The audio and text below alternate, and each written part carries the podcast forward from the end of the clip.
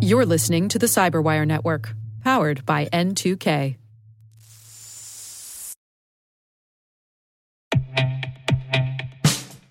And now, a message from Cyberbit. Mastering cybersecurity is like mastering a sport. You build muscle memory through rigorous practice, then you train as a team to foster cohesion while operating under pressure. Like athletes, cybersecurity professionals thrive on hands on simulation. But traditional courses, certifications, and open source labs won't build you a winning team. You need Cyberbit. Cyberbit offers a hyper realistic simulation environment for your SOC, IR, and C suite to refine your skills, all using the market leading SIEMs, EDRs, firewalls, and WAFs they use every day. Cyberbit is offering Cyberwire listeners a free live fire exercise. Sign up your team now at cyberbit.com slash cyberwire.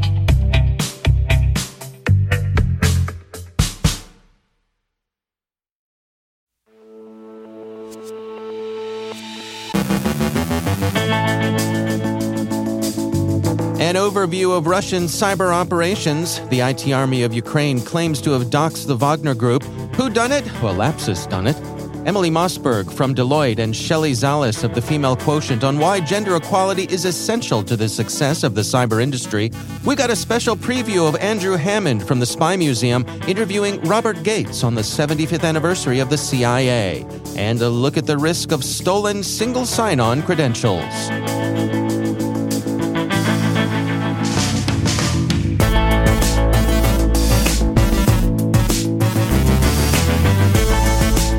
From the Cyberwire studios at Data Tribe, I'm Dave Bittner with your Cyberwire summary for Tuesday, September 20th, 2022.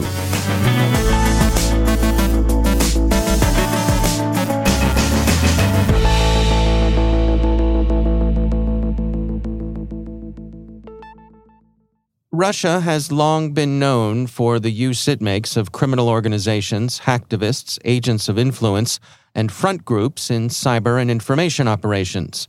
The Atlantic Council has published a study that draws attention to the complexity of these resources.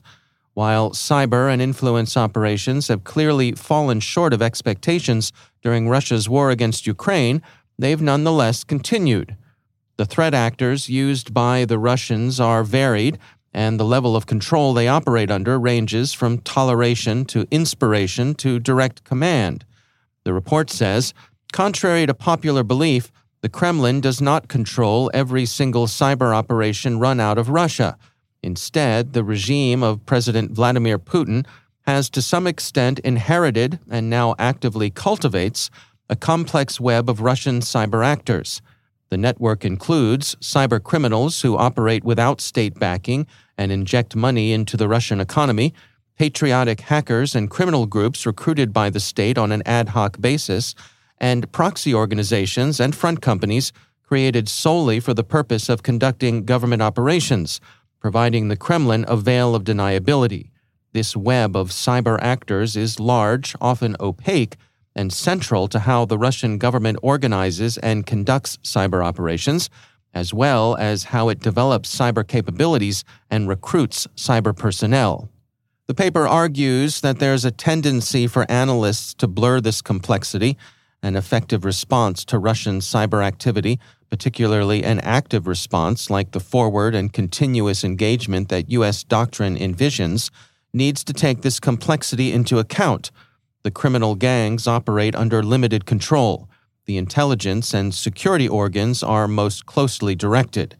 The Russian government has many internal teams carrying out cyber operations, notably the familiar ones deployed by the intelligence services, the SVR, FSB, and GRU. Ukraine has also been active in the cyber phases of the hybrid war. Mykhailo Fedorov, Ukraine's Minister of Digital Transformation, has reposted a telegram notice from the IT Army of Ukraine in which the hacktivist militia claims to have obtained detailed information about Wagner Group contract mercenaries. The Post says the website of the Wagner Group, which collects Russian prisoners for the war in Ukraine, was hacked by the IT army. We have all personal data of mercenaries. Every executioner, murderer, and rapist will be severely punished. Revenge is inevitable. And they close with Glory to Ukraine, glory to the armed forces of Ukraine. Ukrainska Pravda provides background. The Wagner Group has first increasingly served as a source of frontline manpower for depleted Russian infantry, and second, has recently concentrated its recruiting efforts on Russian prisons, offering convicts pardons in exchange for active service. Reuters quotes U.S. estimates that put the private military company's prison recruiting goals at 1,500. The Wagner Group is said to have shown a preference for violent offenders in its jailhouse recruiting. Late yesterday morning, Uber published an update on the breach it discovered last week. They've developed an idea of who was responsible, and they've concluded it was Lapsus. Uber thinks the hacker began by purchasing a password in a dark web C2C market, stating an Uber EXT contractor had their account compromised by an attacker. It is likely that the attacker purchased the contractor's Uber corporate password on the dark web after the contractor's personal device had been infected with malware, exposing those credentials. The attacker then repeatedly tried to log in to the contractor's Uber account. Each time, the contractor received a two factor login approval request, which initially blocked access. Eventually, however, the contractor accepted one and the attacker successfully logged in. From there, the attacker pivoted around the network. Uber is still working to determine whether there was any material impact from the incident. Their updated report today offered a moderately optimistic interim conclusion. So far, they haven't seen any signs that the attacker got into either production systems or user databases. And finally, BitSight released research yesterday analyzing exposed public company single sign on credentials. SSO is an authentication approach that enables users to use one set of credentials to authenticate with multiple applications. BitSight's research found steady growth in the availability of public companies' SSO credentials on the dark web, with more than 1,500 becoming available in June and July alone.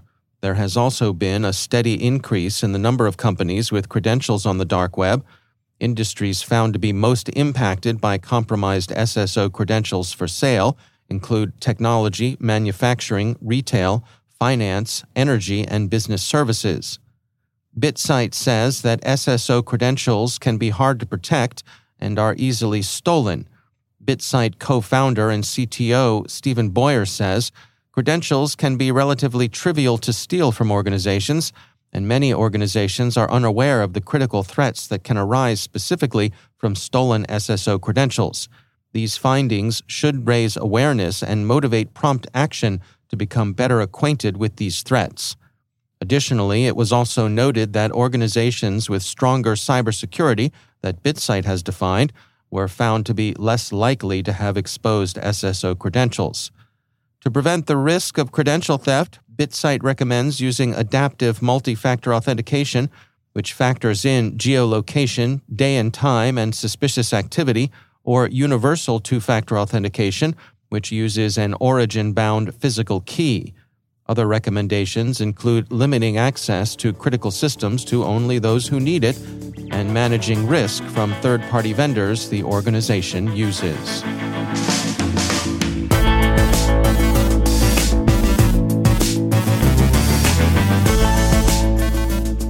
Coming up after the break, Emily Mossburg from Deloitte and Shelley Zalis of the Female Quotient on why gender equality is essential to the success of the cyber industry.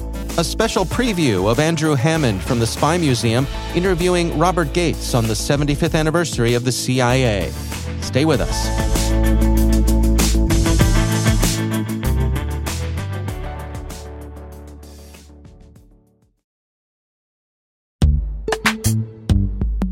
Every day, your IAM tech debt grows. Your multi generational services struggle to work together. Building an identity fabric can fix this. It makes all your identity tooling stronger and allows you to connect any app to any service you want to use with zero coding, zero maintenance, and zero app downtime. Strata's identity orchestration platform separates the identity logic from your applications so you can optimize existing IAM tools and manage them in a single control plane. Now, every vendor, standard, and architecture work together. In short, building your identity fabric means you can secure your non standard apps keep your complex access policies, retire outdated IDPs, and modernize in record time. So build your fabric with Strata Identity and get rid of tech debt for good. Visit strata.io slash cyberwire, share your identity priorities, and receive a pair of AirPods Pro. Offer valid for organizations over 5,000 employees.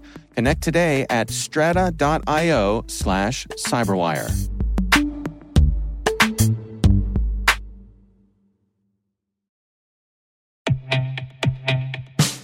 And now, a word from our sponsor, Syxsense. Syxsense provides award winning cloud based automated endpoint and vulnerability management solutions to streamline IT and security operations. With its advanced platform, businesses gain complete visibility and control over their infrastructure, reducing IT and security risks and optimizing operational efficiency. With Syxsense, you'll get real time alerts, risk based vulnerability prioritization and remediations, and an intuitive automation and orchestration engine so you can focus on your core business goals confident in the knowledge that your enterprise is secure, compliant, and running smoothly. To learn why enterprises choose Syxsense, visit syxsense.com.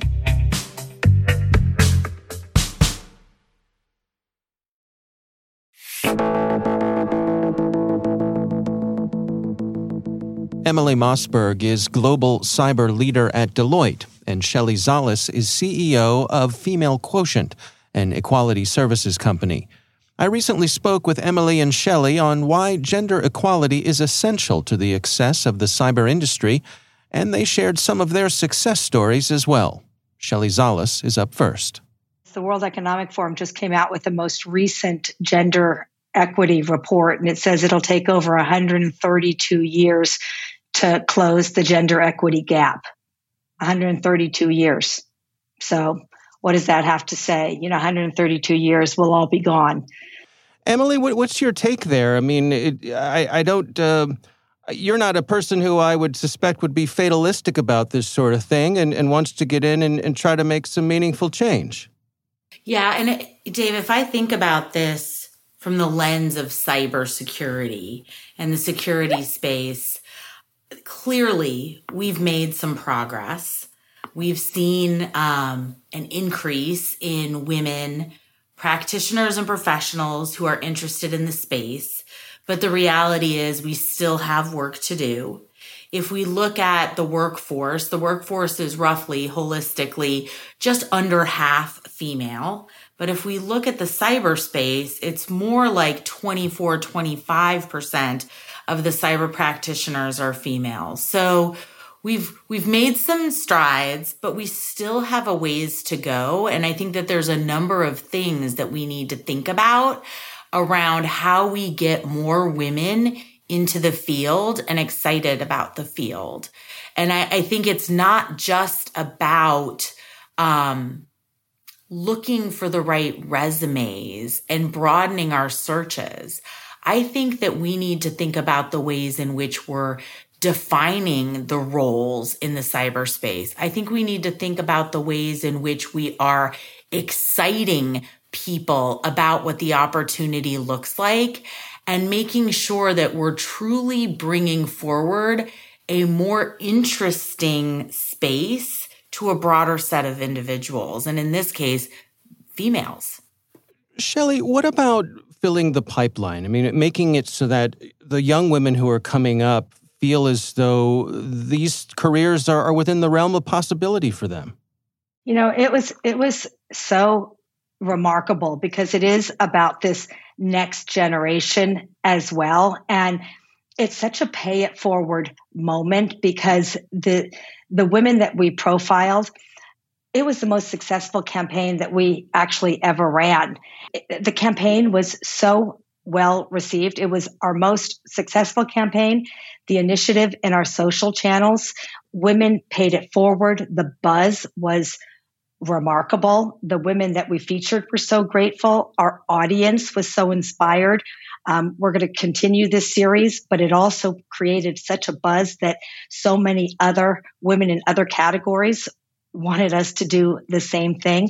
And so imagine if you profile 25 women in cybersecurity, those 25 women want to then profile 25 women in their networks who then want to profile 25 women in their networks 25 times 25 times 25 times 25 that grows to an amazing community of paying it forward. The next thing you know you have a vast community of generations that pay it forward.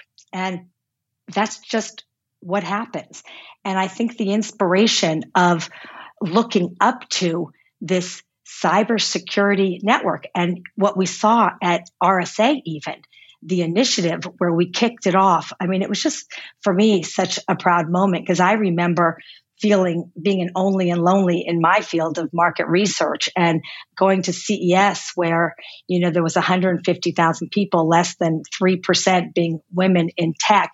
And I created the first, you know, girls lounge at the time. Now there are quality lounges and, you know, inviting five women that became, you know, 25 women that became now 750,000 women across 100 countries. You know, that pay it forward moment, that power of the pack. A woman alone has power. Collectively, we have impact. It was that wow moment. And then, of course, here at RSA for the first time, it was that same feeling. We popped up this equality lounge with Deloitte, and I, I will never be able to be so grateful for Deloitte for what they did. That same feeling. All of a sudden, women in cybersecurity coming to cybersecurity RSA five to six years in a row, and all of a sudden having this equality lounge pop up and women coming saying, We had been showing up at RSA year after year, and all of a sudden seeing this network of women in cybersecurity showing up at this space, it gave me shivers. They started to cry, saying, We never met other women in one location and they said, this made us feel so proud and so inspired, and we don't feel alone anymore. And I said, Oh my God, that is how I felt the first time I had a lounge at CES. And these women started telling all the other women about it. And all of a sudden, five women, 25 women. And by the end of three days, it was the standing room only. And that's what it takes just that consciousness. And it was this is the inspiration. It takes being a first and and taking that step out there. And you never know what happens. And that's what happened. And all these women in RSA, women in cybersecurity said thank you. And we're so grateful. And it was that moment, uh, just one moment creates remarkable things. This space continues to expand rapidly you know, as technology evolves, cybersecurity evolves, and you know, we t- we've talked for years about the fact that it's not just a technology risk, it's a business risk, but we're really seeing that become real with the executives and organizations, which changes the stakeholders that we need to be able to communicate with. We need to be able to talk about cyber, not just with the technologists, not just with the CIO, not just with the CTO, but in many cases, you know, it's now reaching the CFO and the CEO. That breadth of stakeholders, I think, really brings an opportunity for women in terms of playing a different role in the cyber space than maybe traditional cyber roles um, ha- like different than what traditional cyber roles have been. This gives them a new opportunity to broaden, to engage with a more vast set of stakeholders and in some cases raise the visibility and raise their profile in the process because of the fact that we've really got to get the message to a more senior level and at a more executive level. The, the other element that I would bring into this as we talk about the opportunity is the fact that we all know there's a significant talent gap in cyber. We need to be exciting more women to join the field in order to address that talent gap. And that talent gap is not just in numbers, it's in the breadth of skill set. We've got to start to find that connect- connective tissue between what somebody has done in their past career or their past role and how that adds something to an organization's cyber program and the way in which they're managing their cyber risks. I think those are two really important elements to how we bring more women into the space and excite them.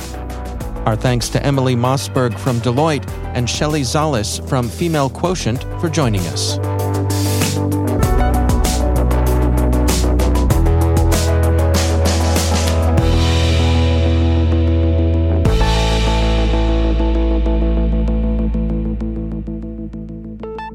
Andrew Hammond is host of the Spycast podcast right here on the Cyberwire Podcast Network. In celebration of the 75th anniversary of the CIA, Andrew's special guest is former CIA Director and former Secretary of Defense Robert Gates. Here's a special preview of that interview. I'm just thinking about your career. You take over as DCI when the Soviet Union dissolves you take over as Secretary of Defense when Iraq is unraveling and Afghanistan's not really going anywhere. So if you look at your career in one way, it's very blessed. But if you look at it another way, you've taken over at some very challenging moments. So for any leaders out there that are listening, how did you deal with both of those tremendously complex and almost bewildering experiences? Well, the most important thing is to surround yourself with really good people, and not only people who are exceptional managers and leaders, but people who are intellectually honest, people who will tell you exactly what they think. I've always believed having an inclusive and transparent decision making process is really critically important, not only in terms of informing yourself about the different points of view and the different challenges and different ways to deal with the challenges, but in terms of bringing people along in terms of having them support whatever decision that you ultimately make. And I think the other thing is uh, that's critical is holding people accountable.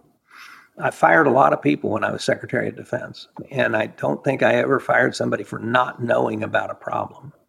Mostly, I fired people because once they were informed of the problem, didn't take it seriously enough, whether it's wounded warrior treatment at Walter Reed or handling of nuclear weapons in the Air Force and things like that. I think an inclusive and transparent decision making process and keeping people informed of where you're headed, but also just people who will tell you what they actually think. Most bosses say they want that, most people are gun shy because they've heard bosses say that. Then they try it and they discover actually he really didn't want to hear what I had to say. Maybe 95. and just l- looking into the future, so 75 years, the CIA has came a long way. Where do you see it going in the next 75 years? I think that the need for CIA today is as great as at any time in its history and will become even more important. For the first time since World War II, the United States faces powerful revanchist states that are hostile to the United States. We face a global threat from two authoritarian, huge states, a number of other emerging threats. I think that the world, in some respects, has returned to pre 1914 of conflicting great powers seeking power and territory and influence and markets. And the United States faces a big challenge. And I think CIA will be a critical element in how the current and all future presidents deal with those threats in terms of real world estimates of their military power, of their economic strengths and weaknesses, of their politics, of their intentions, and those things. One of the reasons CIA has survived is because presidents ultimately have recognized the importance and the value of independent intelligence unaffected by politics. Every director has been accused of slanting intelligence to support the presidents. The interesting thing is, I couldn't find a single president who would agree with that.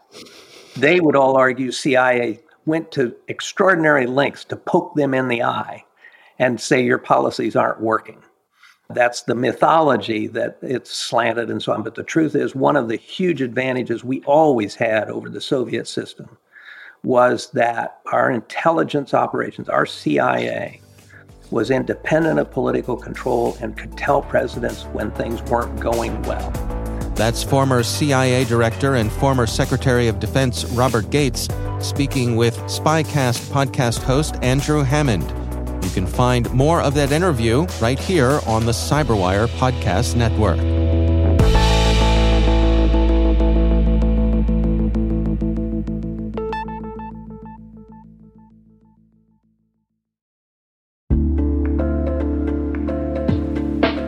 Are lengthy security reviews pulling attention away from your security program?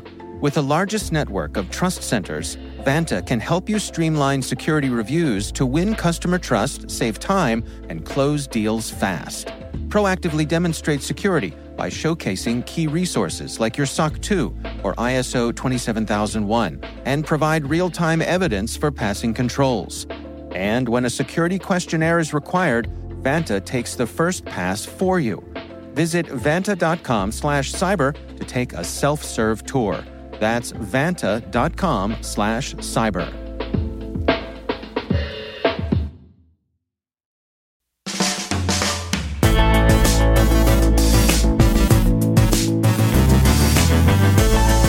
And that's the Cyberwire. For links to all of today's stories, check out our daily briefing at thecyberwire.com. The Cyberwire podcast is proudly produced in Maryland out of the startup studios of Data Tribe, where they're co building the next generation of cybersecurity teams and technologies. Our amazing Cyberwire team is Elliot Peltzman, Trey Hester, Brandon Karp, Eliana White, Puru Prakash, Liz Irvin, Rachel Gelfand, Tim Nodar, Joe Kerrigan, Carole Theriault, Ben Yellen, Nick Veliky, Gina Johnson, Bennett Moe, Chris Russell, John Petrick, Jennifer Eiben, Rick Howard, Peter Kilpe, and I'm Dave Bittner. Thanks for listening.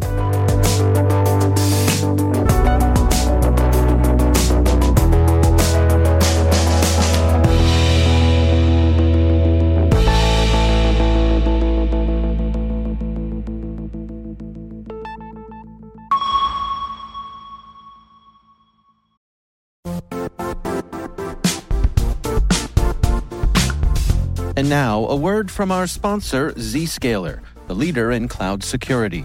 Cyber attackers are using AI in creative ways to compromise users and breach organizations. In a security landscape where you must fight AI with AI, the best AI protection comes from having the best data. Zscaler has extended its zero trust architecture with powerful AI engines that are trained and tuned by 500 trillion daily signals.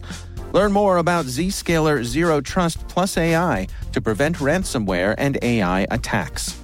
Experience your world secured. Visit zscaler.com slash zero trust AI.